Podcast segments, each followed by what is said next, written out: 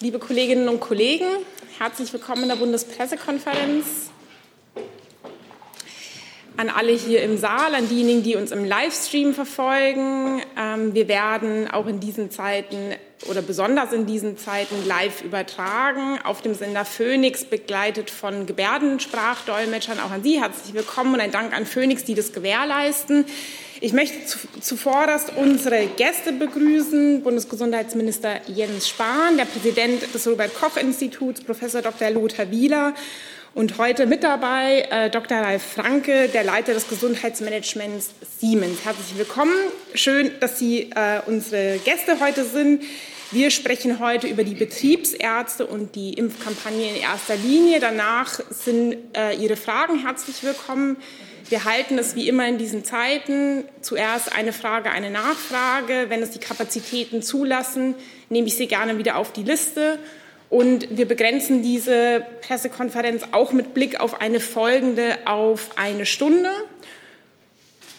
Und eine Bemerkung noch zu unserer Organisation. Für diejenigen, die uns noch nicht kennen, für alle, die schon öfter hier waren, denen werden diese Sätze bekannt sein. Die Bundespressekonferenz ist eine regierungsunabhängige Organisation von Journalistinnen und Journalisten, die über Bundespolitik berichten. Wir hängen also entgegen mancher Annahme nicht mit der Regierung zusammen.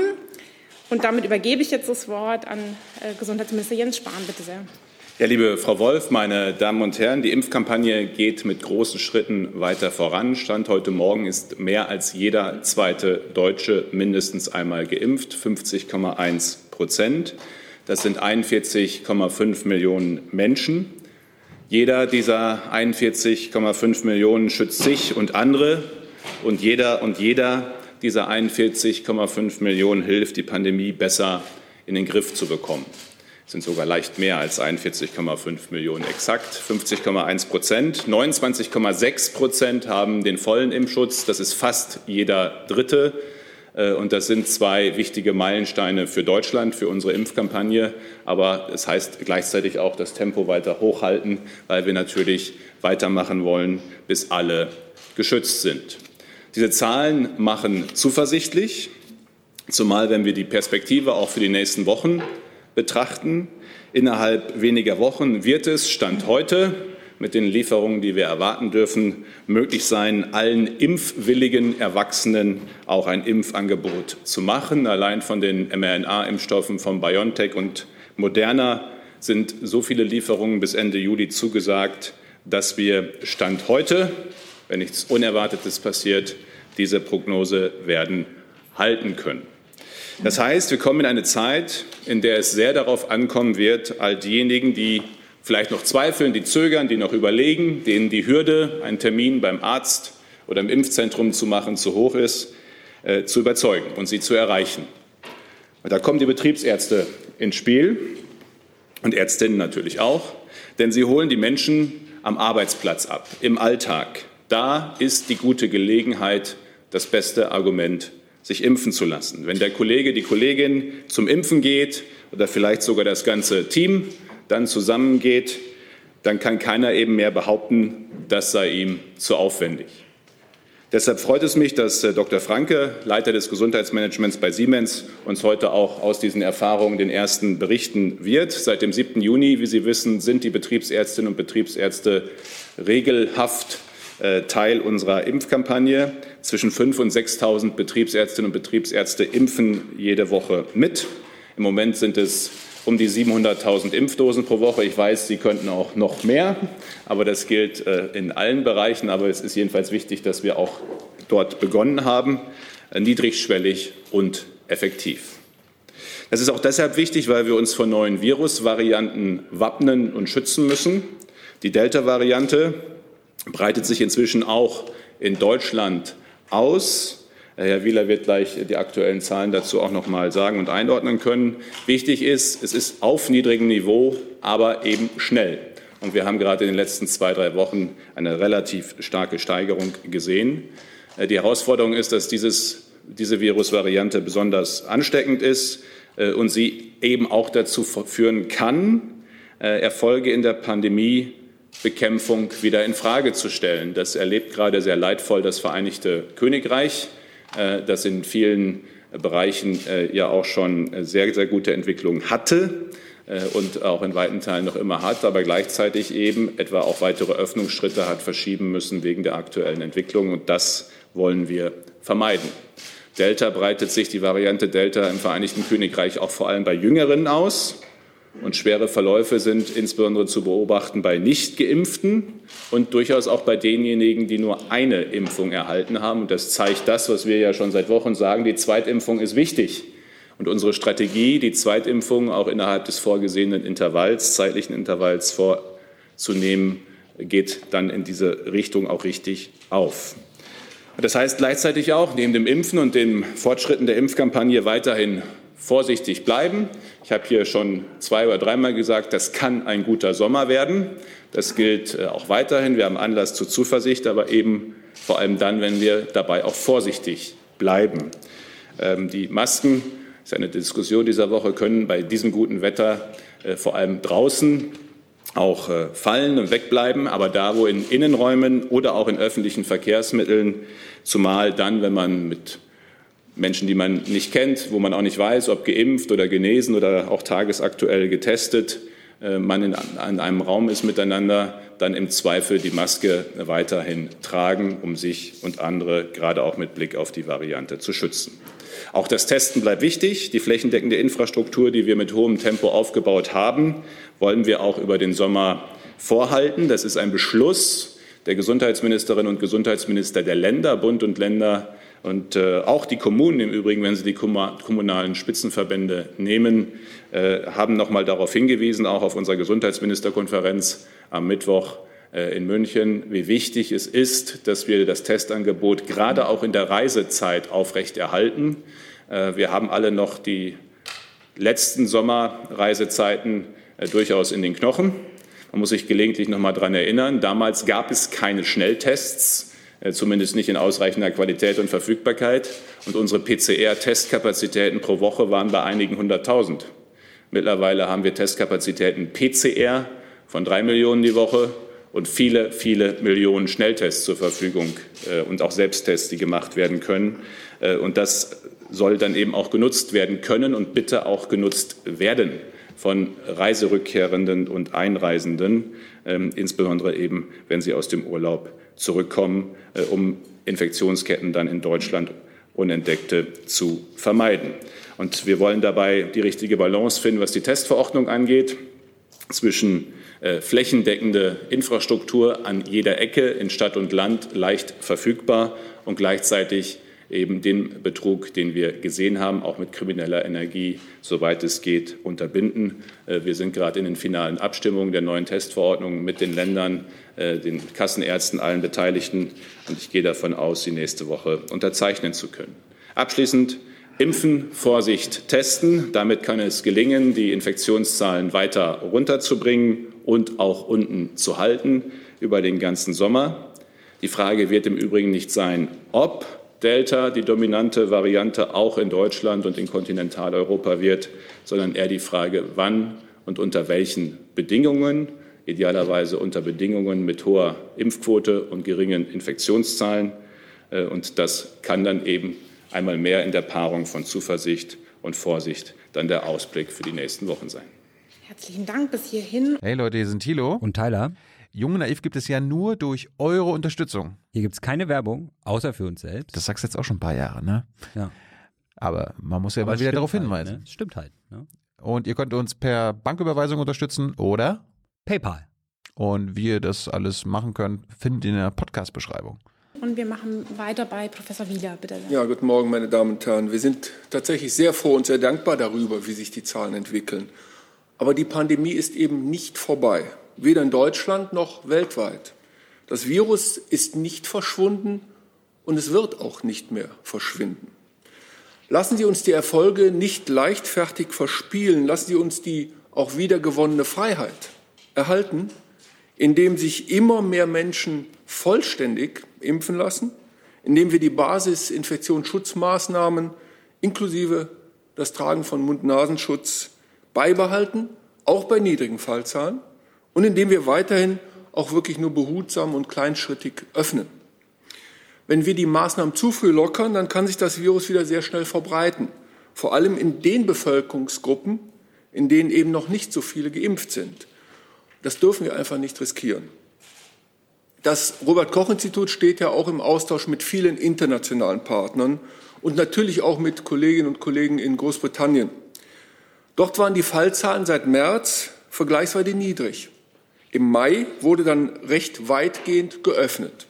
Zu diesem Zeitpunkt waren etwa dreißig Prozent der Menschen vollständig geimpft in Großbritannien.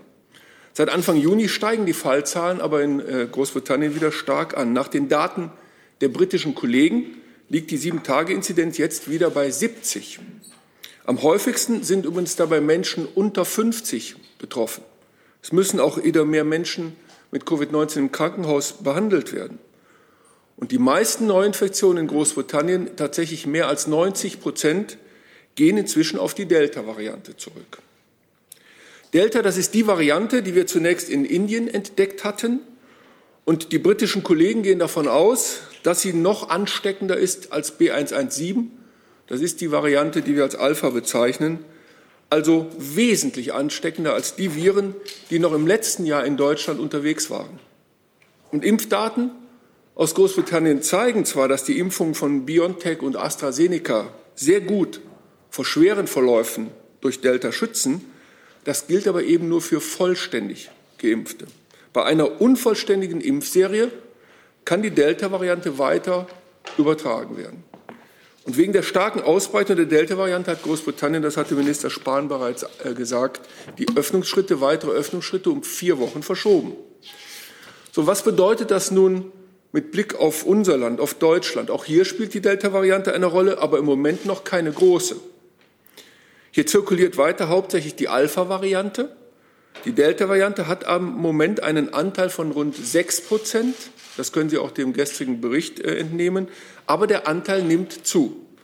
Wir müssen diese Entwicklung daher sehr genau beobachten. Es ist nämlich klar, dass die Entwicklung eben davon abhängt, wie wir die Maßnahmen weiterhin umsetzen. Es ist tatsächlich keine Frage, ob Delta die führende wird, sondern nur wann. Und es hängt auch sehr stark von den Impfquoten ab. Und es hängt davon ab, wie wir mit Lockerungen umgehen. Im Moment haben wir in Deutschland eine Sieben-Tages-Inzidenz von zehn.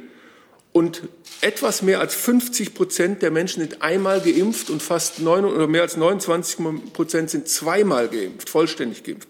Das heißt aber, bei dieser ganzen guten Entwicklung, trotzdem ist fast die Hälfte der Menschen eben immer noch nicht vollständig geschützt. Und was man auch mit bedenken muss, das ist ein Teil der Geimpften trotzdem infizieren und das Virus weitergeben kann. Der Impfschutz kann bei Varianten, zum Beispiel bei Delta, auch geringer ausfallen. Und auch bei vollständig Geimpften kommen dann noch in seltenen Fällen einzelne schwere Krankheitsverläufe vor. Deshalb bleiben die anderen Maßnahmen, das bitte ich immer zu beachten, trotz der niedrigen Fallzahlen nach wie vor so wichtig. Abstand halten, Hygiene einhalten, in bestimmten Situationen Mund-Nasen-Schutz tragen und lüften, also die wirklich gut bekannten A H plus L Regeln.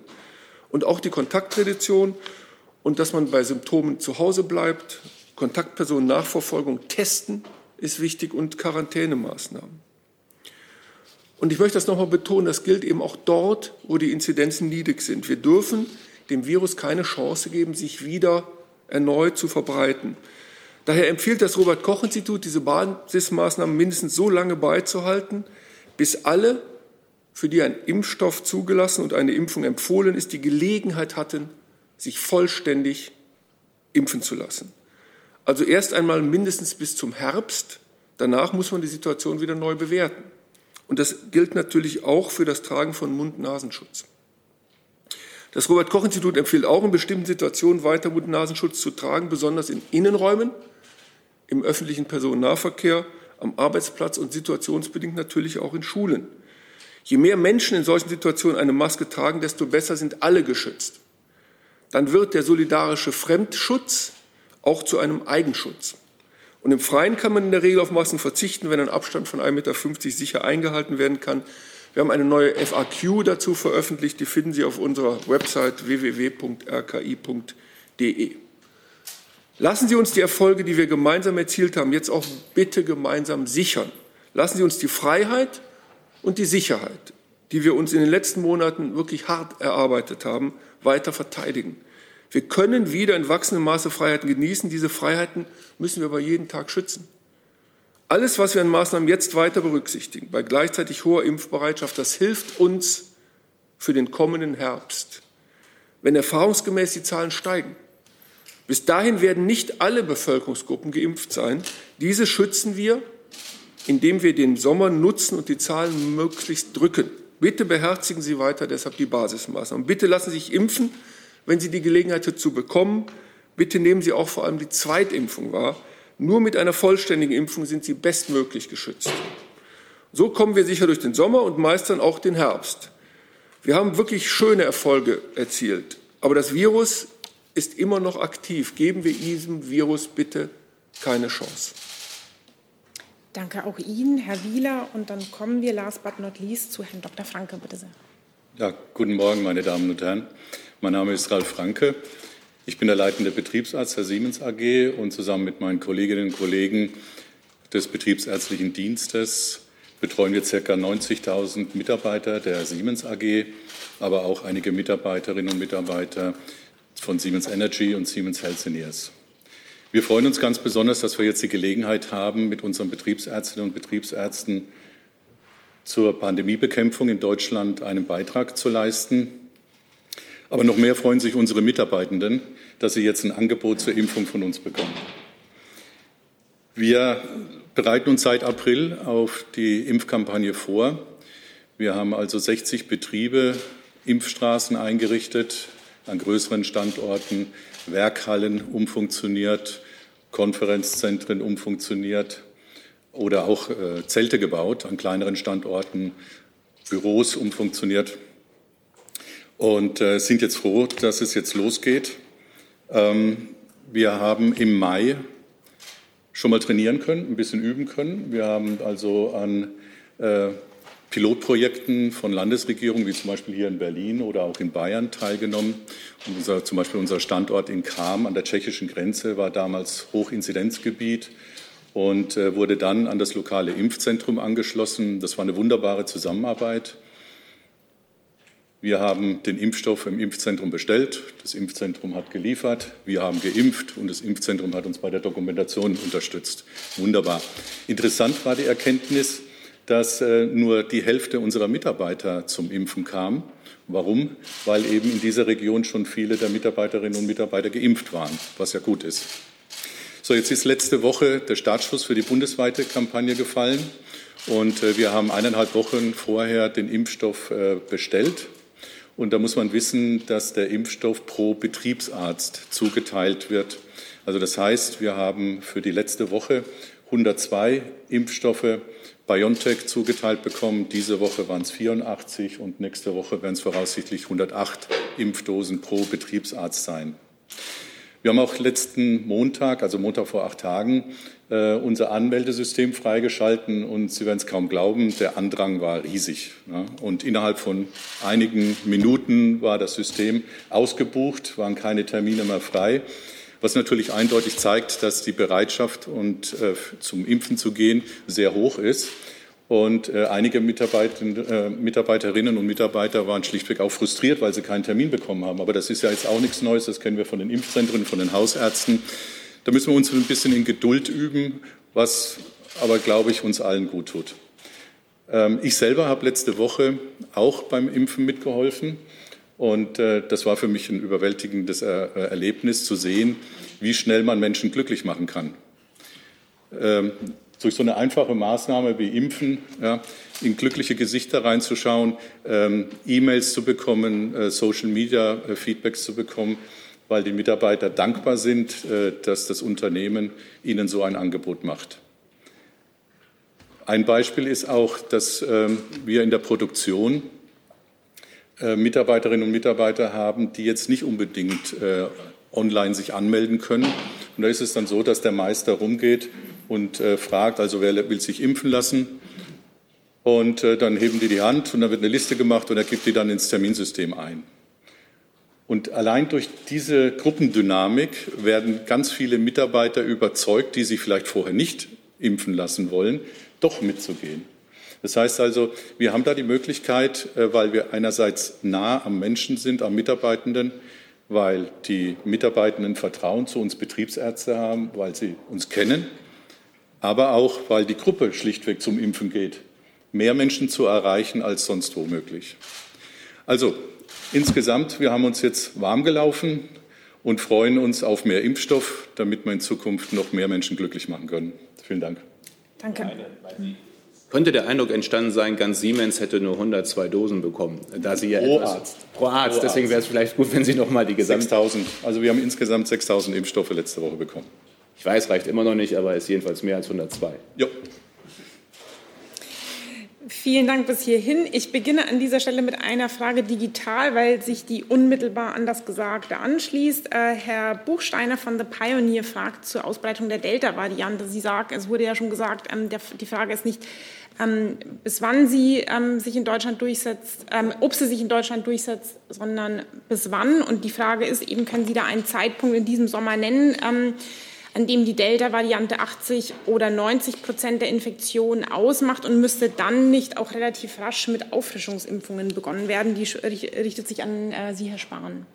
Also zu der Frage einer, einer Einschätzung würde ich gleich Herrn Professor Wieler äh, auch noch mal äh, bitten.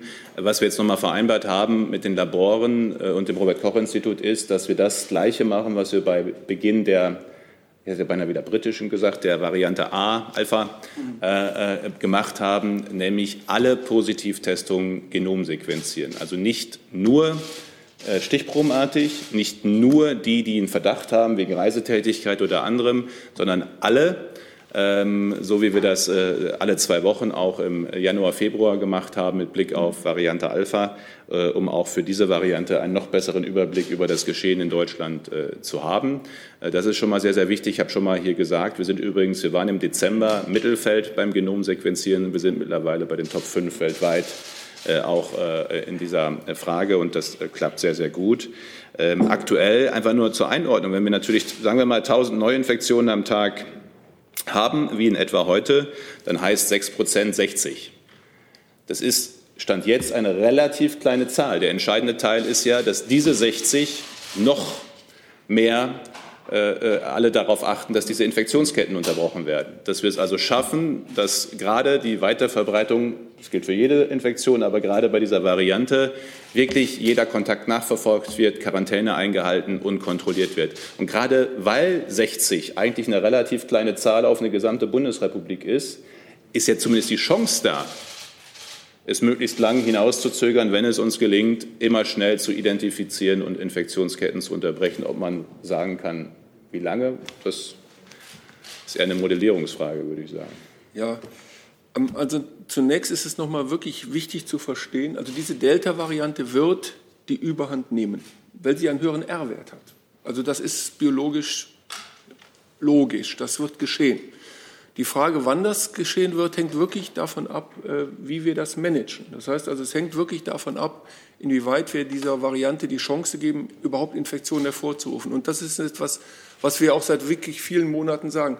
Alle die Maßnahmen, die wir haben, dieser Werkzeugkasten, alle diese Maßnahmen, die unterdrücken ja auch die Infektionen mit diesem Virus, mit dieser Variante. Die helfen ja gegen alle. Masken helfen gegen alle. Und die verschiedenen mit, mit Möglichkeiten, die wir haben, helfen gegen alle Varianten. Das heißt, die Beantwortung, wann diese Variante die Hoheit übernimmt, liegt sehr stark davon, hängt davon ab, wie wir uns in der Zukunft verhalten. Ähm, sie wird spätestens im, im Herbst natürlich äh, die Überhand nehmen, spätestens im Herbst, weil im Herbst die Zahlen ansteigen werden. Es gibt einen gewissen saisonalen Effekt und dann wird es wieder zu mehr Ansteckung kommen. Darum ist es so wichtig, dass wir jetzt die Ansteckung drunter halten und dass dann insgesamt, unabhängig davon, wie groß der Anteil der Variante ist, einfach wenig Fälle da sind. Es geht doch immer darum, dass wir möglichst wenig Menschen infiziert haben möchten, möglichst wenig Kranke, auch Todesfälle. Ähm, die die Delta-Variante, Sie haben das auch gehört, die ähm, kommt ja auch häufiger bei jüngeren Menschen vor. Das liegt unter anderem auch daran, dass eben die älteren Menschen auch geimpft sind und besser geschützt sind. Das heißt also, wir werden, sehen jetzt auch wieder jüngere Fälle, in Großbritannien zum Beispiel. Das heißt, der ganze Aspekt, egal wann diese Variante auch nach welchen Modellierungen wie hoch sein wird, wir müssen die Zahlen unten halten. Das ist, glaube ich, das ganz Entscheidende. Und ähm, dazu helfen die Basismaßnahmen und dazu hilft die Impfbereitschaft in hohem Maße. Und ähm, ich möchte auch noch sagen, dass eben die Daten, die wir bislang haben, die zeigen uns, dass mit den Impfstoffen AstraZeneca, also den zugelassenen Impfstoffen in Deutschland, im Immunschutz immer noch hoch ist. Ja, das ist auch sehr wichtig zu sagen. Wir haben ein anderes Land, wenn wir nach Chile gucken, da haben wir auch eine sehr hohe Impf, durch Impfung, aber mit einem Impfstoff, der nicht so eine hohe Effektivität hat. Und dort breitet sich diese Delta-Variante sehr stark aus. Dort haben sie auch viele Todesfälle unter jungen Menschen. Das heißt also, das Fazit ist, wir müssen alles dafür tun, die Zahlen drunten zu halten. Und das ist äh, das Allerwesentliche. Und dazu haben wir alle Maßnahmen selber in der Hand. Vielen Dank. Dann bin ich bei dem Kollegen in der Mitte, Herr Reichert. Ja, danke. Eine Frage zu den Masken, Herr Spahn. Sie erwidern seit Wochen auf Kritik an Ihrem Ministerium, der Ausbruch von Corona sei eine singuläre Situation gewesen, auf die man schnell habe reagieren müssen. Nun stellt Ihnen der Bundesrechnungshof ein vernichtendes Zeugnis zur Maskenbeschaffung aus. Da ist die Rede von massiver Überbeschaffung, mangelhafter Aktenführung. Ist es nicht an der Zeit, dass Sie hier und heute auch einmal erklären, welche Fehler aus Ihrer Sicht gemacht wurden und wie Sie die in Ihrem Ministerium abstellen wollen? Gerne sage ich was dazu. Zuerst einmal erinnere ich aber noch mal dran, und das sagt im Übrigen ja auch der Bundesrechnungshof in seinem Bericht, welche Ausnahmesituation das gewesen ist im letzten Jahr im Frühjahr mit Kliniken, die gesagt haben, sie müssten den Betrieb einstellen, wenn sie nicht sehr bald zusätzliche Schutzmasken bekommen, wo wir eine Zeit lang äh, auch Verfahren ja entwickelt haben, eine Zeit lang das wirklich gemacht worden ist, äh, dass diese Masken, diese jetzt so schnell verfügbaren Masken äh, äh, tatsächlich äh, wieder benutzt worden sind äh, und wiederverwendet worden sind nach einer entsprechenden Dekontamination. Äh, ich erinnere noch, dass Desinfektionsmittel und Schutzmasken geklaut worden sind. Man muss sich mal noch mal erinnern, was das für eine Zeit war. Da sind diese Masken, die heute überall verfügbar sind, geklaut worden, weil es Mangelware war, weltweit. Und das finde ich wichtig für die Einordnung. Und ja, ich bin der Meinung, besser tausend zu viel als eine zu wenig. Das gilt für Beatmungsgeräte, das gilt für Schutzmasken, das gilt übrigens auch für Impfstoffe. Ich bin sehr sicher, wenn Sie den gleichen Maßstab anlegen, der jetzt angelegt wird, wird man in einem Jahr sagen, wir haben zu viel Impfstoffe zu teuer bestellt. Wir werden welche überhaben.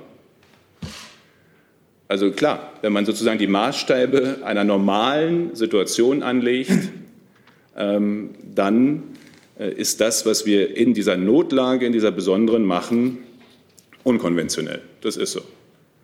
Ähm, es ist aber auch die größte Krise seit Bestehen der Bundesrepublik.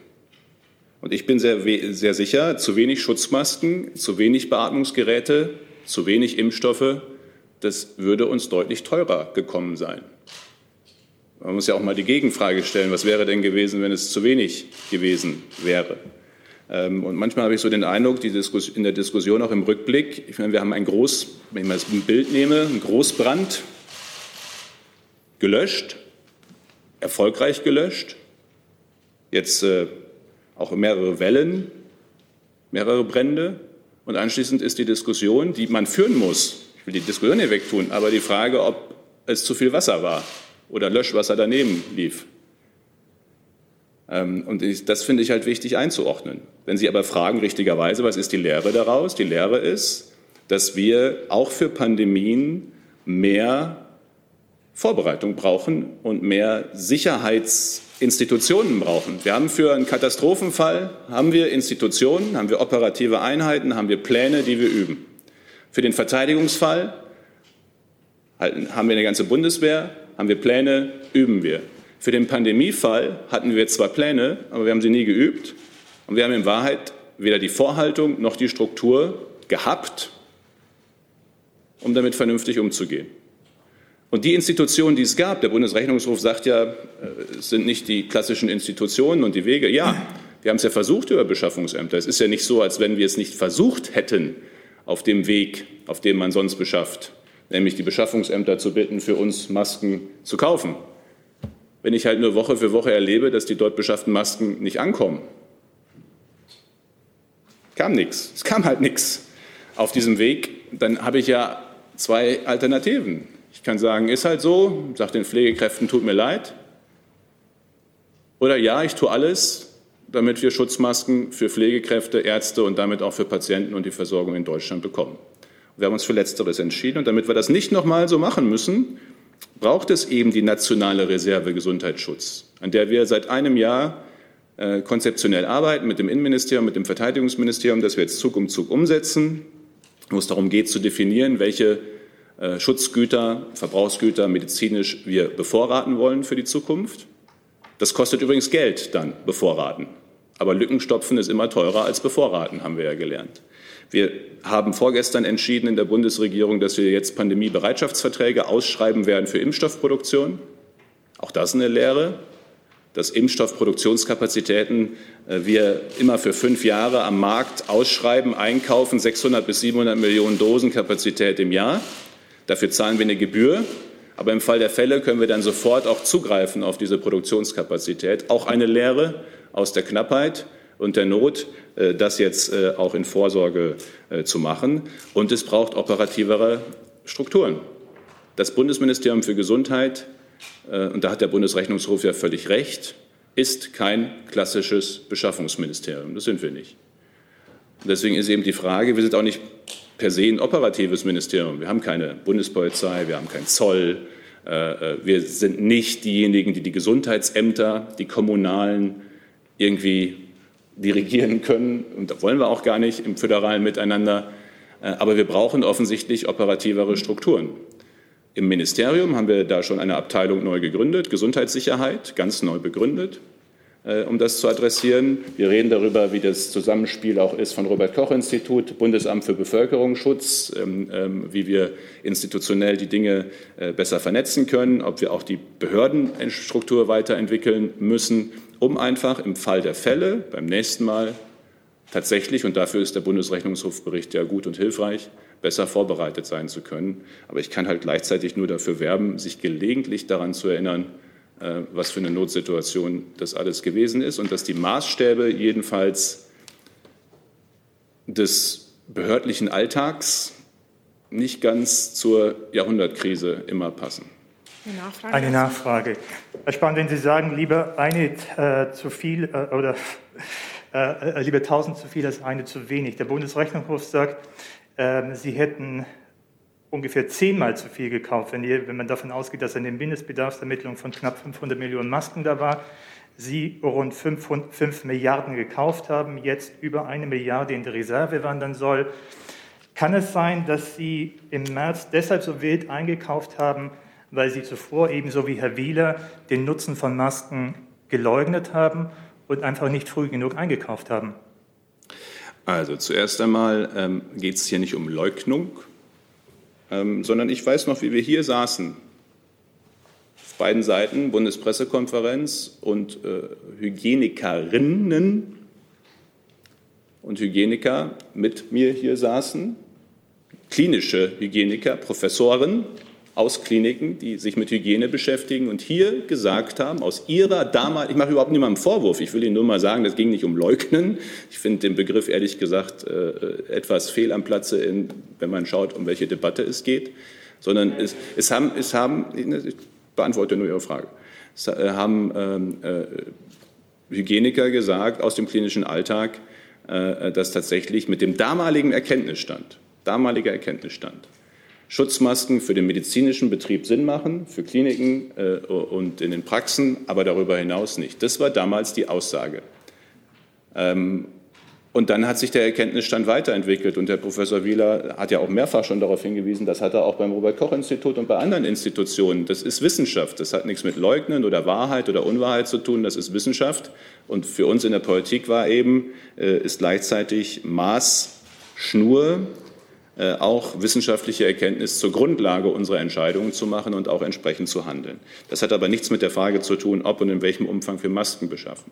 Für die Frage des Bedarfs, den wir haben, ähm, da ich ja nun selber mehrfach an Corona-Kabinettssitzungen teilgenommen habe, wo nicht nur ich, sondern äh, auch äh, das Wirtschaftsministerium beispielsweise für die Frage, wie viel Produktion reizen wir eigentlich an? Wenn Sie sich mal anschauen, welchen Bedarf das Bundeswirtschaftsministerium mit unserer Unterstützung, wir gemeinsam definiert haben, wie viel inländische Produktion brauchen wir eigentlich, um autark zu sein von chinesischer Produktion, dann ist das alles in Milliarden Größen, Stückzahl Größenordnung. Ist ja auch, ich meine, wir haben fünf Millionen Beschäftigte im Gesundheitswesen. Eigentlich sollen sie diese Maske, zumindest mal im medizinischen Betrieb, mehrfach am Tag wechseln. Ich weiß, dass viele sie mehrere Tage nutzen, aber äh, für den medizinischen Betrieb mehrfach am Tag wechseln. Fünf Millionen Beschäftigte, vier, fünf Masken am Tag, dreißig Tage im Jahr, äh, sind, äh, im Monat, sind sie schon relativ schnell in relativ großen Größenordnungen. Und diese Zahlen haben wir auch hergeleitet. Die habe ich auch im Corona-Kabinett vorgetragen und die hat im Übrigen, haben auch andere Ressorts mit uns hergeleitet und vorgetragen. Und ein drittes dazu, das ist wie mit den Impfstoffen. Wir wussten ja nicht im Vorhinein, welcher Beschaffungsweg zu welchem Erfolg führt. Ich weiß noch sehr genau, ich kann mich noch sehr genau an die Minute erinnern, als wir uns für dieses sogenannte Open-House-Verfahren entschieden haben, das jetzt so viele Diskussionen auslöst. Übrigens, über das Open-House-Verfahren sind unter zehn Prozent der Masken gekommen am Ende, aber neunundneunzig Prozent des Ärgers. Aber das wussten wir damals nicht. Und ich weiß noch sehr genau, als wir das entschieden haben, haben wir überlegt, wird überhaupt ein Angebot eingehen angesichts des Marktpreises, der damals da war. Und dann hat China seine Exportpolitik innerhalb von zwei Wochen zweimal verändert und auf einmal war der Marktpreis ein völlig anderer. Das wussten wir aber in dem Moment der Entscheidung nicht. Dann können Sie sagen, hätten Sie doch Ihre Entscheidung vielleicht noch vier Wochen aufschieben können, bis Sie wissen, was in China passiert. Dann hätte ich aber in der Folgewoche ganz andere Diskussionen gehabt im Gesundheitswesen. Und deswegen, ja, haben wir auf mehr als einen Beschaffungsweg gesetzt, genauso wie wir jetzt auf mehr als einen Impfstoff setzen. Hätten wir, stellen Sie mal vor, wir hätten nur auf AstraZeneca gesetzt oder nur auf einen der beiden deutschen Hersteller gesetzt. In welcher Situation wir jetzt sein würden? Aus meiner Sicht war es richtig, in dieser Pandemie, in dieser Notlage auf unterschiedliche Wege zu setzen, weil das Nichtverfügbarsein von Masken, Beatmungsgeräten und Impfstoffen aus unserer, aus meiner Einschätzung am Ende immer teurer ist, als möglicherweise zu viel zu haben. Herr Wieler dazu noch? Ich möchte gerne noch mal den Aspekt der Maskenwirkung erläutern, den Kenntnisstand. Es gibt zwei wesentliche Erkenntnisse, die zu Beginn dieser Pandemie nicht vorhanden waren, die also nicht äh, im wissenschaftlichen Umfeld akzeptiert und bekannt waren. Das Erste, ähm, ein ganz großer Teil der Infizierten scheidet schon sehr große Virusmengen aus, bevor er symptomatisch erkrankt. Wir nennen das eine präsymptomatische Virusausscheidung. Das sind rund fünfzig Prozent der gesamten Viruslast. Das ist ähm, ein, für die, für die Bekämpfung der Pandemie ein unglaublicher eine unglaubliche Herausforderung, weil die Menschen ja gesund sind, gar nicht wissen, dass sie schon Virus ausscheiden. Diese präsymptomatische Ausscheidung war zu Beginn dieser Pandemie schlichtweg nicht bekannt. Wir kannten dieses Phänomen nicht. Ich hatte es mehrfach erklärt, dass das SARS-C o V eins Virus und das SARS-C o V zwei Virus genetisch natürlich hoch verwandt sind, aber bestimmte Unterschiede haben, die dazu führen, dass dieses SARS-C o V zwei Virus sich sehr viel stärker im oberen Mund-Nasen-Rachenraum vermehrt. Das ist das eine. Der zweite Aspekt, der nicht bekannt war, in dem Maße war die Ausbreitung über Aerosole. Tröpfcheninfektionen standen lange Zeit im Fokus und Tröpfcheninfektionen haben natürlich eine ganz andere Ballistik, die Ausbreitung in Räumen ist ganz anders und das heißt, diese Ausbreitung über Aerosole, die ist ebenfalls ein Aspekt, warum Masken eine höhere Wirksamkeit haben, als das zu Beginn der Pandemie gedacht wurde. Das sind die beiden Aspekte, warum die Die, die, die Wirkung der Masken zu Beginn unterschätzt worden. Das ist, äh, das ist so und das sollte man auch immer zur Kenntnis haben. Heutzutage wissen wir das alle und heutzutage propagieren wir deshalb diese Dinge. Das ist eben Erkenntniszugewinn und ich bin sehr äh, glücklich, dass wir diesen Erkenntnisgewinn haben, weil wir sonst diese Pandemie nicht in dem Maße hätten bekämpfen können. Ähm, noch zwei kurze Regiehinweise. Digital bitte Ihre Frage nur einmal eintragen und auch digital gilt die Regel nur eine Frage und eine Nachfrage. Ich kann jetzt schon ankündigen, dass alle Fragen vermutlich nicht, dass wir für alle Fragen nicht Zeit finden werden. Deswegen ähm, auch die Bitte, halten Sie sich an die Regel, bitte um knappe Fragen, knappe Antworten.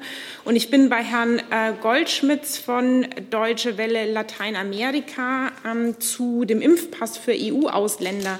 Die Impfbescheinigungen von Reisenden aus Nicht-E U-Staaten werden nur anerkannt, wenn der Impfstoff von der E M A zugelassen wurde. Die E M A-Zulassung stellt sicher, dass der Impfstoff A wirksam und B sicher ist. Der Kollege sagt nur, nur bei E U-ausländischen Touristen ist le- lediglich die Frage relevant, ob diese Menschen das Virus übertragen oder nicht. Ist diesbezüglich ein schnelleres Verfahren zur Anerkennung nicht zugelassener Impfstoffe möglich? Also das ist ein Thema, das uns am Dienstag auch im Gesundheitsministerrat der E U in Luxemburg beschäftigt hat. Ich habe wie einige andere Kollegen auch sehr stark dafür geworben, dass aus unserer Sicht, aus deutscher Sicht es sehr wünschenswert wäre, muss ich leider sagen, wenn wir ein einheitliches Vorgehen der Europäischen Union hätten beim Anerkennen von, also in der Frage, welche anderen Impfstoffe erkennen wir als sozusagen gleichgestellt an für die Frage von Reisen und Mobilität.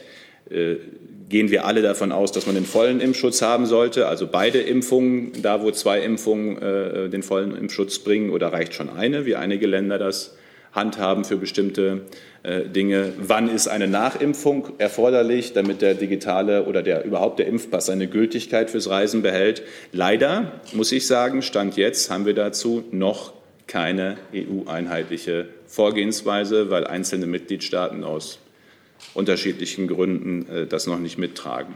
Ähm, und das ist ein Problem für einen Raum des äh, freien Reisens, wie es die Europäische Union ist. Wir haben eins geschafft, den digitalen E U-Impfpass. Das ist eine Errungenschaft, die hat noch keine andere Region der Welt geschafft, dass mehr als ein Staat überhaupt definiert hat miteinander äh, die technologische Lösung. Das gibt es nicht mal in den U S A, bundeseinheitlich für die U S A. Wir haben übrigens, wenn ich das neu erwähnen darf, Stand heute achtzehn Komma drei Millionen erstellte Impfzertifikate digital äh, bereits. Äh, also viele haben das auch und können das dann auch nutzen in der E U zum Reisen. Aber es gibt objektiv ein Problem, das noch nicht gelöst ist. Das muss ich zugestehen, wie in der Frage deutlich geworden ist.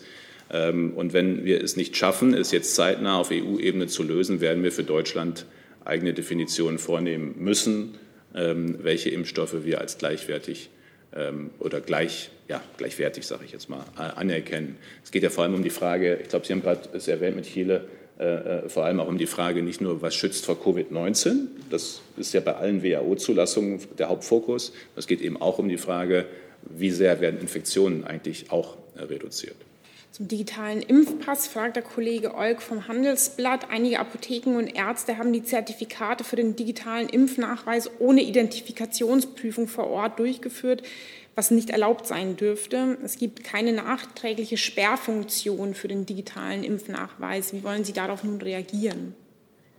Also zuerst einmal, und dafür ist ja nur wirklich eine angemessene Vergütung vorgesehen, ist die klare Regel und die Vorgabe ein Identitätsnachweis bei der Eintragung des digitalen Impfpasses, aber übrigens nicht nur bei der Eintragung, sondern auch bei der Kontrolle. Und ich finde, wir müssen jetzt ein bisschen aufpassen, weil ich heute auch ja eine öffentliche Debatte gesehen habe. In der analogen Welt könnte ich ja auch theoretisch den Impfpass meiner Mutter nehmen, und wenn keiner guckt, ob ich wirklich, ob das wirklich meiner ist, sondern einfach nur guckt, sind die beiden Impfungen drin, aber nicht guckt, wessen Impfpass ist das eigentlich, dann kommt man weit, das stimmt. Und deswegen muss man sowohl beim Papierimpfpass wie beim digitalen Impfpass, das ist die klare Anforderung, natürlich einmal checken, ob die Identität, und das, wenn man mit beiden Apps das checkt, wir haben ja die CovPass-Check-App auch, die kann jeder sich runterladen, sieht man den Namen und das Geburtsdatum des Impfzertifikateinhabers. Und wenn da steht Bernhard Meyer und der Personalausweis des anderen ist aber Max Mustermann, äh, dann ist das offensichtlich nicht sein digitaler Impfpass. Und diese Kontrolle muss analog wie digital stattfinden. Das lässt sich nicht, äh, nicht äh, vermeiden, äh, weil es heute auch eine Debatte gab darüber, dass man doch bei dem gedruckten Impfpass den Namen irgendwie auf dem gedruckten ändern könnte. Das stimmt. Aber der entscheidende Teil ist, Sie sollen den Q R-Code scannen. Also ich wundere mich manchmal, wie analog wir die Debatten führen. Sie, Sie, Sie tragen ja das, klar, analog Papier mit dem Q R-Code, wenn Sie es nicht auf Ihrem Handy übertragen. Aber der andere, der Testende, soll ja nicht gucken, stimmt der Name, sondern er soll mit dem Q R-Code-Leser den Q R-Code lesen und dann abgleichen. Daher kommt äh, dann äh, die Sicherheit an der Stelle. Ähm, und deswegen bin ich sehr für größtmögliche Sicherheit. Aber wir müssen auch mal den Vergleich zur analogen Welt ziehen, um zu sehen, welcher Mehrwert da ist. Und es ist absolut notwendig, dass beim Übertragen ins Digitale und Erstellen des Q R-Codes eine Identitätsprüfung stattfindet. Also wenn es da Vorfälle gibt, dann im Zweifel auch uns melden, dann muss dem nachgegangen werden. Das ist äh, rechtswidrig und im Zweifel auch nicht die Sorgfaltspflicht, die man von einem Heilberuf in der Frage erwarten würde. Dann bin ich im Saal, erst bei Herrn Bersecker und dann bei Frau Hüsch. Jetzt muss ich kurz gucken. Ja. hatte mich gar nicht gemeldet. Ach so, Sie hatten sich nicht... Äh, wenn ich schon mal da bin und äh, darf, dann ja, würde Glück, mich doch mal interessieren, wie die äh, Nachricht vom gestrigen Tage äh, betreffend des Impfstoffs von CureVac äh, wahrgenommen wurde, wie viel das jetzt ausmacht in der Impfstrategie und ja, wie man damit eigentlich umgeht. Das war ja auch ein bisschen der Impfstoff eigentlich für den ärmeren Teil der Welt. Also zuerst einmal, was die Wirksamkeitsdaten, die Studiendaten von CureVac angeht, äh, finde ich es richtig, äh, dass CureVac sich dazu äh, verhält und das einordnet. Das äh, muss vom Unternehmen äh, her auch gemacht werden. Äh, die Bewertung der entsprechenden Daten, wenn sie eingereicht werden, wird dann äh, die Zulassungsbehörde machen. Äh, für uns jetzt für die Frage, was bedeutet das für die Impfkampagne, ist vermindert das Tempo unserer Impfkampagne nicht.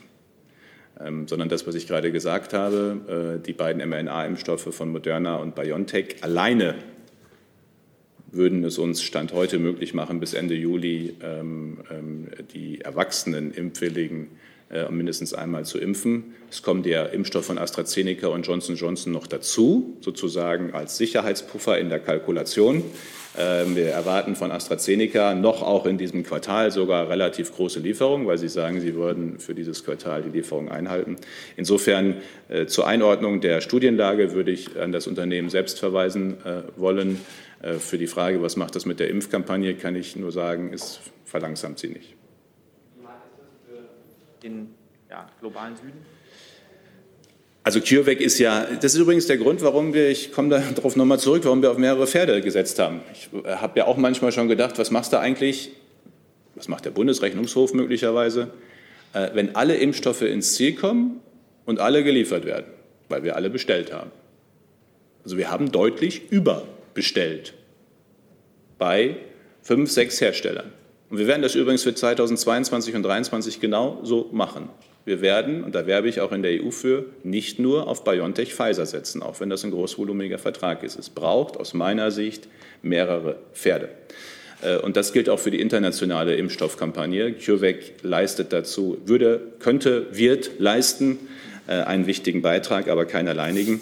Was man ja, den Satz sage ich dann doch, schon auch zugestehen muss und sehen muss, CureVac hat natürlich in seinen Studien jetzt auch schon die Varianten ganz anders mit einbezogen, für seine Erststudien einbeziehen können, wegen des Zeitverzuges dann an der Stelle. Und deswegen, also jeder Impfstoff, der jetzt vielleicht in der ersten Runde noch nicht dabei ist, Sanofi hatte ja eine ähnliche Situation und ist weiter dran geblieben, hat ja das Potenzial, dann auch für das Thema von Varianten und Boosterimpfungen auch dabei zu sein. So, bei Frau Hüsch bin ich mir sicher, dass sie sich gemeldet hat. Und dann der Kollege rechts hinten. Ja, ja, vielen Dank. Ich habe äh, eine Frage an Sie, Herr Professor Wieler. Sie mahnen ja extremst deutlich, das Erreichte nicht zu verspielen. Und trotzdem erleben wir jetzt einen Tsunami an Lockerungen in den einzelnen Bundesländern. Die Masken fallen draußen, klar, aber auch in den Schulen. Innengastronomie öffnet äh, in einigen Bundesländern. Größere Veranstaltungen sind möglich.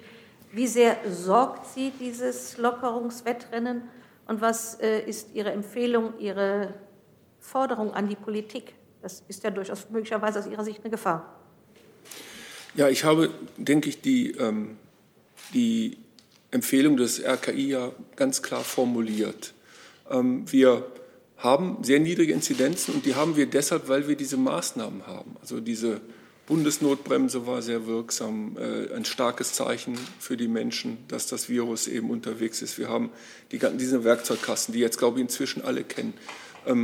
Wir, wir dürfen das nicht verspielen. Wir empfehlen ganz klar weiterhin die Nutzung von Masken in Innenräumen, so wie wir hier ja auch mit, mit Masken sitzen, weil wir einfach die Virusverbreitung noch nicht genügend durch Impfungen eindämmen können. Das ist sehr wichtig zu verstehen. Wir müssen die Impfbereitschaft sehr hoch halten. Wir gehen ja davon aus, dass mehr als achtzig Prozent der Deutschen vollständig geimpft werden müssen. Das sind schon sehr, sehr viele Millionen Menschen. Und bis das nicht der Fall ist, sind zu große Lockerungen, werden dazu führen, dass die Virusausbreitung wieder zunimmt. Und dann ähm, hat man natürlich das nächste Netzwerk, dass man früh testet. Das ist auch sehr wichtig, dass Testungen nicht eingestellt werden, dass man gerade in Schulen zum Beispiel Testkonzepte hat, die Hygienekonzepte, die auch alle bekannt sind. Aber natürlich würden wir gerne dieses Netzwerk gar nicht erst wieder anwerfen. Also wir sehen das selbstverständlich mit Sorge. Wir äh, wünschen, dass die ähm, Maßnahmen, diese Basismaßnahmen wirklich über den Winter hinweg auch bleiben. Dazu gehört eben das Tragen von Masken, unter anderem auch in Schulen von Mund-Nasenschutz. Und ähm, wir werden dann, wenn die Zahlen wieder zunehmen im Herbst, dann ist, das, das ist, dass sie zunehmen, ist sicher, die Infektionszahlen. Das wird sich nicht vermeiden lassen. Das ist der saisonale Effekt und der Effekt, dass eben Menschen dann auch wieder enger zusammenkommen, mehr Menschen in Innenräumen. Das ist natürlich großartig zurzeit, dass wir zu, so viel Zeit draußen verbringen können. Das heißt, dann ist die, die Forderung, so viel wie möglich zu impfen und die Inzidenzen so niedrig wie möglich zu halten. Sonst werden wir halt wieder lokal bestimmte Maßnahmen stärker ähm, äh, nehmen müssen. Wir haben ja auch den großen Vorteil bei niedrigen Zahlen, dass die Gesundheitsämter wirklich jetzt viel besser Infektketten nachvollziehen können und dann viel schneller Infektketten wieder abbrechen können. Also es gibt nur Gründe, die Inzidenzen tief zu halten, und das müssen wir ständig beobachten und die Maßnahmen entsprechend anpassen. Vielleicht kann, äh, Nachfrage, ach so, Nachfrage wäre dann auch gleich an Sie gewesen, Herr Minister. Was, was machen Sie aus, aus dem, was Sie hören? Ein Stück weit sind Sie ja auch der Pate durch Ihre Bemerkungen vom letzten Wochenende durch diesen äh, Tsunami an, an Lockerungen mit gewesen. Wenn Sie das hören, macht Sie das nicht unruhig? Also zuerst einmal wollte ich eigentlich vielleicht auch Herrn Franke noch mal bitten, was das der betriebliche Alltag, was testen, und wir haben ja gerade am Mittwoch auch die Arbeitsschutzverordnung noch mal überarbeitet im Kabinett gehabt mit Blick auf Corona, wie sozusagen im Sommer, dass ein, ein Unternehmen wie das Ihre auch handhabt im Alltag. Ähm, aber unabhängig äh, davon ähm, habe ich gesagt, und da teilen wir ja auch die Einschätzung, dass Masken draußen, also wenn ich gelegentlich hier in Berlin immer noch Fahrradfahrer durch die Stadt radeln sehe mit Maske auf, ist das okay, aber es macht keinen Unterschied. Und gerade um Akzeptanz hochzuhalten, werbe ich ja nur dafür, in der Zeit mit niedrigerer Inzidenz wirklich sozusagen es noch mehr Maß zu schneidern. Weil die Akzeptanz für Masken daran, ich meine, das kennt ja jeder aus dem Freundeskreis, das ist ja für manche, wird das ja irgendwie dann irgendwann zur Glaubensfrage, und das sollten wir vermeiden. Deshalb ist jetzt ein Vorteil in Deutschland, dass anders als in anderen Ländern das Tragen von Masken nicht politisiert worden ist, äh, wie wir das etwa in den Vereinigten Staaten gesehen haben, zumindest von den meisten nicht.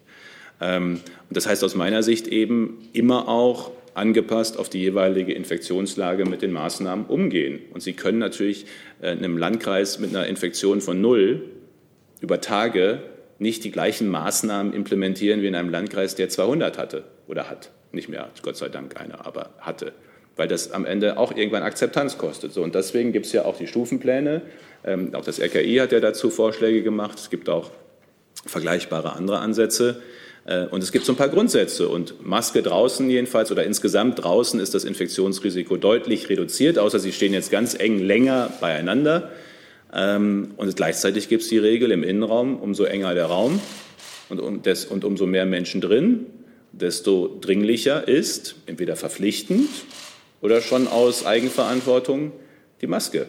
Und das bleibt eben auch jetzt über den Sommer so und wird auf jeden Fall auch für Herbst, Winter ein Thema auch wieder füreinander und miteinander sein. Und insofern geht es nicht um die äh, Wetter- oder, oder, oder Katastrophenereignisse, Begriffe, die Sie gerade da äh, verwandt haben aus meiner Sicht, sondern eher darum, dass wir die richtige Abfolge finden, äh, auch beim Lockern. Es muss nicht alle zwei Tage einen Schritt gegangen werden. Wir haben immer dafür geworben, lieber nach zwei, drei Wochen zu schauen, wo wir stehen. Und es muss vor allem eine Bereitschaft da sein, dafür werbe ich. In dem Moment, wo es wieder hochgeht, nicht erst eingreifen bei fünfzig im Landkreis und in der Stadt. Nicht warten, sondern die Lehre ist doch wirklich, möglichst früh die Dinge dann wieder runterzubringen. Und die Bereitschaft ist Voraussetzung, finde ich, für jede Lockerung. Also man muss, wenn man viel lockert, auch bereit sein, dann sehr schnell, wenn es sich anders entwickelt, auch wieder einzuschränken. So, dann bin ich bei Ihnen. Frau Sonntag, Weltfernsehen. Herr Minister, Sie haben gerade gesagt, nicht warten, bis die Inzidenz erst bei fünfzig ist. Die Antwort des Bundes war ja dann die Bundesnotbremse. Jetzt würde mich mal interessieren, wie plant man? Man hat ja jetzt die komfortable Situation, dass man noch etwas Zeit hat, laut Professor Wieler, zumindest einige Wochen, bis die Delta-Variante dann dominant ist. Wie laufen da aktuell in diesen Tagen die konkreten Planungen? Spielt die Bundesnotbremse in Richtung Herbst eine Rolle? Und muss man da noch mal rangehen, weil sich gewissermaßen die Parameter ja auch verschoben haben? Man hat deutlich mehr Impfungen. Die reine Inzidenzbetrachtung oder die hauptsächliche Inzidenzbetrachtung ist ja dann eigentlich nicht mehr zeitgemäß. Also zuerst einmal Ähm habe ich sehr dafür geworben, das haben wir ja auch gemacht, dass die Bund und Länder bei der Gesundheitsministerkonferenz das Thema, immer jetzt erstmal beim Sommer, gleich beim Herbst, äh, Sommer- und Reiserückkehrer und Einreisende und Sommerreisen wir deutlich früher adressieren. Ich kann mich noch sehr gut erinnern, letztes Jahr äh, wie das Thema, weil wir alle nicht damit gerechnet haben, dass bei einem Europa, das so runter war insgesamt, es so schnell in bestimmten Regionen wieder hochgeht. Das haben wir frühzeitiger gemacht als letztes Jahr, äh, auch lesson learned, auch mit den neuen Werkzeugen, die wir haben. Das müssen wir jetzt auch nur vernünftig umsetzen. Nicht wenige sagen mir, schafft doch endlich die Testpflicht für Einreisende per Flugzeug ab. Nein. Ja, die Inzidenz der meisten Länder, aus denen Leute kommen, ist niedrig, aber es ist jetzt auch eingespielt, es funktioniert doch gut. Also behalten wir es bei, äh, gerade auch für diese Reisesaison. Dann haben wir das Thema Herbst-Winter. Wir haben das R K I, das Robert-Koch-Institut, äh, gebeten, und sie arbeiten auch daran, ähm, äh, schon mal miteinander zu schauen, auch mit höheren Impfquoten, äh, mit dem Wissen, das wir zusätzlich haben, zu modellieren und die Themen zu definieren, ähm, um die wir uns jetzt schon kümmern mit Blick auf Herbst und Winter. U K hatte den Titel dazu Preparing for a Challenging Winter. Ich suche noch den passenden deutschen Titel, der das endlich eindrücklich formuliert, aber jedenfalls frühzeitig sich vorbereiten. Und wir haben vereinbart, wir sprechen da drüber zeitnah, und dann werden wir das mit anderen Experten, Institutionen gemeinsam erörtern in einem Prozess von zwei, drei, vier Wochen und daraus Empfehlungen für Deutschland für Herbst, Winter im Sommer schon so herleiten, dass wir dann anschließend mit den Ländern darüber sprechen können, dass das auch alles umgesetzt wird, idealerweise miteinander. Und dazu gehören eben auch die Fragen, was passiert eigentlich, wenn trotz hoher Impfquote Inzidenzen hochgehen, weil es immer noch einen Teil, siehe Großbritannien, ungeimpfter gibt. Welche Folgen hat das? Welche Krankheitslasten, wenn ich diesen Begriff benutzen darf, diesen technischen, können daraus überhaupt entstehen? Es werden ja auch dann, auch bei zwanzigjährigen, gibt es immer einen Anteil, der dann auch äh, Intensivmedizin braucht. Und all das werden wir modellieren und daraus Empfehlungen ableiten. Und das, ja, deutlich früher als letztes Jahr. Nachfrage dazu? Nachfrage dazu. Aber die Bundesnotbremse als Instrument ist auch nach wie vor möglich, auch im Herbst? Nein, die Bundesnotbremse läuft zum dreißigsten Juni aus. Aber die Kanzlerin hat ja gesagt, sie sei auch reaktivierbar? Sie ist ja nur durch Gesetzgeberbeschluss reaktivierbar. Noch viel besser wäre doch das, wenn wir in den Modus zurückkommen, den ich gerade beschrieben habe. Wir haben vereinbart, schon seit letztem Jahr regional sofort einzuschreiten, wenn Inzidenzen hochgehen. fünfunddreißig und fünfziger Inzidenz stehen übrigens über den dreißigsten sechsten hinaus im Infektionsschutzgesetz als auch Richtwerte für Maßnahmen. Und deswegen werbe ich ja dafür, dass wir erst gar nicht wieder in solche Inzidenzbereiche kommen, sondern frühzeitig die Dinge unter Kontrolle bringen, regional. So, ich nehme an dieser Stelle zwei Fragen digital zusammen an Sie, Herr Franke. Die Kollegin Broll vom Fachmedium Gesundheitspolitischer Informationsdienst fragt einerseits, ähm, Sie sprachen von einer Gruppendynamik bei den Impfungen. Haben Sie dabei die Befürchtung, wenn der Meister die Beschäftigten fragt, ob sie sich impfen lassen wollen, ähm, dass es umgekehrt zu Diskrimi- Diskriminierung am Arbeitsplatz kommen kann, wenn sich jemand nicht impfen lassen will? Und in, inwiefern kollidiert das ähm, mit Fragen nach dem Willen zur Impfung durch den Meister nicht mit der ärztlichen Schweigepflicht? Das ist die eine Frage. Und die andere Frage nehme ich noch dazu. In den U S A zahlen Firmen, das ist die Kollegin Misselbeck vom Ärzte-Nachrichtendienst, in den U S A zahlen Firmen ihren Mitarbeitern Boni, wenn sie sich impfen lassen. Ist das auch ein Modell für Deutschland? Ja, also vielleicht mal zur letzten Frage. Die Impfung ist freiwillig und insofern wird das auch unter Datenschutzgesichtspunkten so angeboten, dass also niemand da irgendwelche Repressalien fürchten muss, wenn er eben nicht zum Impfen geht, beziehungsweise auch auf der anderen Seite werden wir nicht incentivieren, wenn jemand zur Impfung geht. Also das ist ein freiwilliges Angebot und diejenigen, die es annehmen, ist gut, und wir akzeptieren aber auch, dass es Mitarbeiterinnen oder Mitarbeiter gibt, die das nicht annehmen. Und da sind wir mit unserer Datenschutzabteilung abgestimmt und haben entsprechende Vorkehrungen auch getroffen. Und die Frage zu dem Boni? Da sage ich ja gerade, es gibt keine Boni. Und, okay, und die Gruppendynamik, die sehen Sie sozusagen unterschwellig auch nicht? Ja gut, gegeben, eine Gruppendynamik gibt es immer, äh, aber von Unternehmensseite aus haben wir die Vorkehrungen getroffen, dass da auch niemand diskriminiert wird und dass auch die ärztliche Schweigepflicht gerade vor allem ähm, eingehalten wird, also dass nicht, nicht irgendwo ähm, medizinische Daten da im Umlauf kommen. wenn ich das nur sagen darf, diese Gruppendynamik ist aus meiner Sicht gewollt. Das ist bei allen Präventionsmaßnahmen so. Prävention in der Gruppendynamik macht immer mehr Freude als alleine. Das ist wie Sport treiben, das ist wie sich gesund ernähren. Ist auch schöner, wenn die Gruppe das gemeinsam macht. Und der, der sonst noch ungesund ist, macht vielleicht in der Gruppendynamik mit beim Gesundernähren, weil die anderen es auch machen und ihn überzeugen. Und das gilt bei der Grippeschutzimpfung, die im Betrieb ja auch gemacht wird, wo ich mir wünsche, wenn es Gruppendynamik gibt. Und das wünsche ich mir hier auch. Also wenn ich will, der will nicht. Aber wenn jemand sagt, okay, wenn der Kollege macht, mache ich auch und lass mich überzeugen, das ist eigentlich der Effekt, den wir erreichen wollen durch Betriebsimpfungen. Aber vielleicht, Herr Spahn, Sie hatten mich vorhin angesprochen, was wir denn so grundsätzlich machen, um eben der Pandemie zu begegnen. Und da kann ich das unterstreichen, was Herr Professor Wieler gesagt hat. Das A und O sind die Schutzmaßnahmen, die Basisschutzmaßnahmen. Und da haben wir bei Siemens eben ein Schutzkonzept entwickelt seit Anfang an, was hervorragend äh, funktioniert hat, auch global, und uns wunderbar auch äh, durch die, durch die Pandemie, durch die Krise geführt hat, nämlich Abstand halten, Hygienemaßnahmen, Maske tragen und äh, lüften. Und äh, wir haben dort technische äh, Maßnahmen eingeführt. Wir haben organisatorische Maßnahmen eingeführt, wie zum Beispiel Homeoffice, da wo möglich, und da also Mitarbeiter, die nicht unbedingt am Arbeitsplatz sein müssen, die sind zu Hause. Und das haben wir schon seit Anbeginn der Pandemie so durchgesetzt. Und das hat wunderbar funktioniert. Und wir können das auch belegen mit sehr, sehr niedrigen Fallzahlen. Hey Leute, Thilo hier. Unsere naive Arbeit in der Bundespressekonferenz und unsere wöchentlichen Interviews, die sind nur möglich, weil ihr uns finanziell unterstützt. Und damit das so bleibt, bitten wir euch, uns entweder per Banküberweisung oder PayPal zu unterstützen. Weitere Infos findet ihr in der Podcast-Beschreibung. Danke dafür. Ich würde gerne noch zwei Fragen schaffen. Wenn das noch zu machen ist, dann bin ich erst im Saal bei Herrn Jessen. Das ist das Falsche. Jetzt. Jetzt.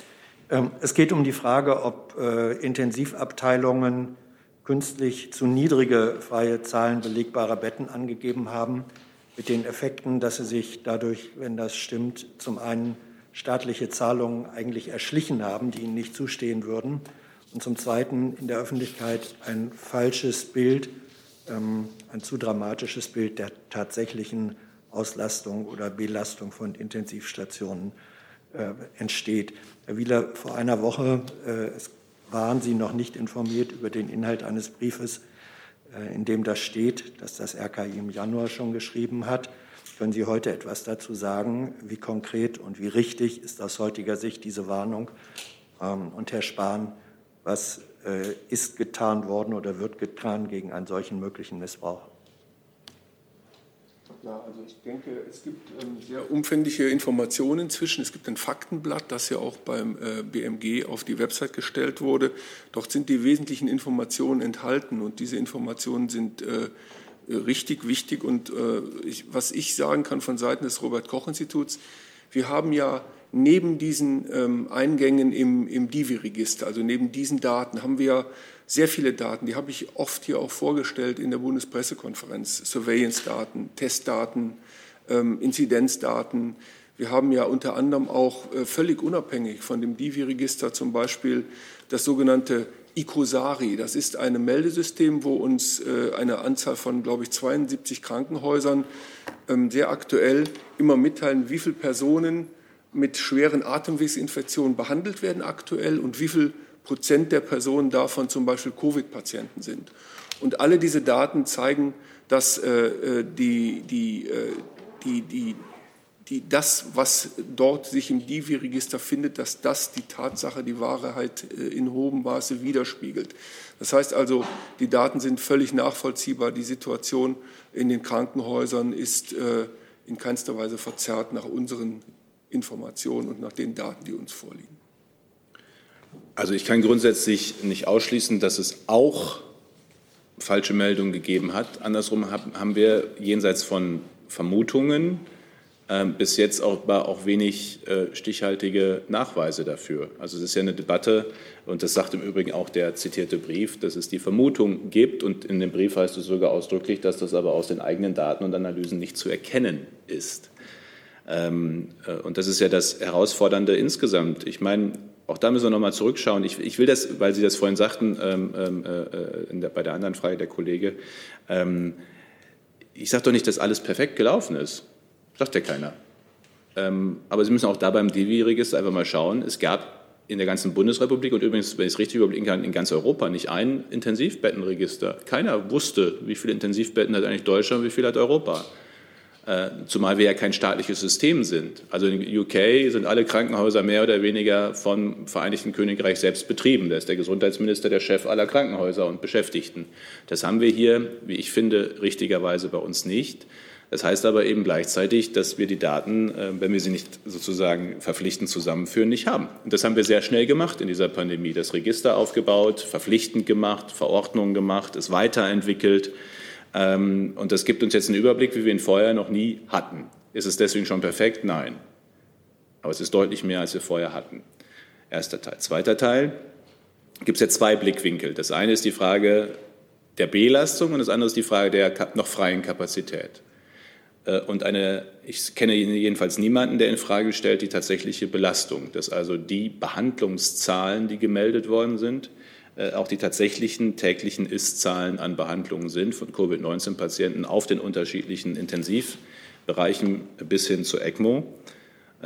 Und wer mit Pflegekräften und Intensivpflegekräften redet, Charité ist da vorne, da liegen übrigens an der ECMO, also an der schwersten Form der Behandlungsnotwendigkeit, wenn ich es richtig weiß, immer noch dreißig, vierzig äh, Patienten, die um ihr Leben äh, ringen, was eine sehr, sehr große Zahl ist für ECMO-Behandlungen. Ähm, wir müssen nur darüber gehen, welche Belastung da war und ist teilweise noch an so einer Klinik wie der Charité in der Behandlung von Covid neunzehn Patienten.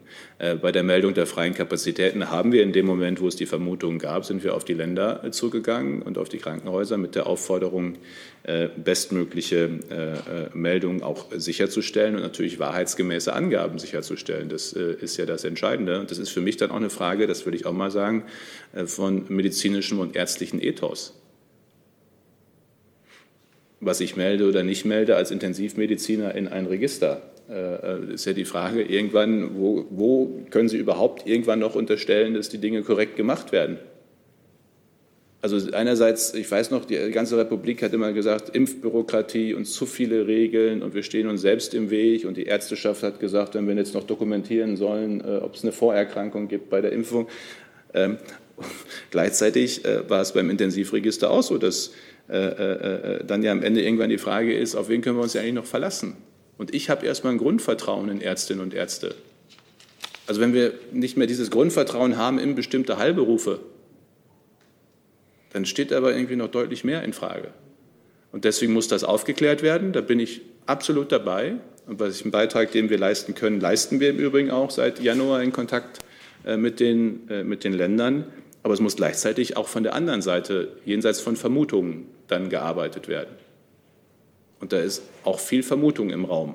Und ich habe momentan den Eindruck, dass auch es gelegentlich droht, wie bei der Maskenfrage, also jetzt meine ich die Frage, trägt man Maske oder nicht, wie hältst du es mit den Intensivbetten, wie hältst du es mit den Masken, das werden ja irgendwann sehr politisierte Fragen und du hast gar keine Chance mehr auf die fachliche Debatte und wir müssen sehr aufpassen, dass das hier nicht auch passiert. Denn eins haben wir geschafft. Anders als in fast allen unseren europäischen Nachbarländern war das deutsche Gesundheitswesen zu keinem Zeitpunkt ähm, so überlastet, dass nicht mehr alle behandelt werden konnten. Pflegekräfte waren stark belastet und teilweise, und da kann man nur dankbar sein für ihren Einsatz, auch überlastet. Aber das System insgesamt hat was leisten können, was wenige andere Gesundheitssysteme auf der Welt geschafft haben.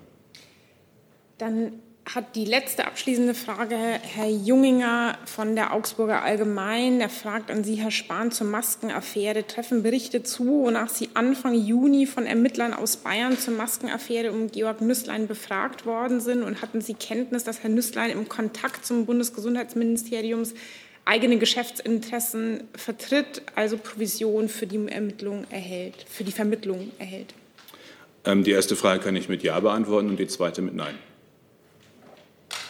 Gut, dann mit dieser knappen äh, Antwort äh, wollen wir es bewenden lassen. Vielen Dank. Es sind viele Fragen digital offen geblieben, aber Sie haben gesehen, dass die Zeit trotzdem erschöpft ist. Bitte um Ihr Verständnis und einen schönen Tag noch. Dankeschön.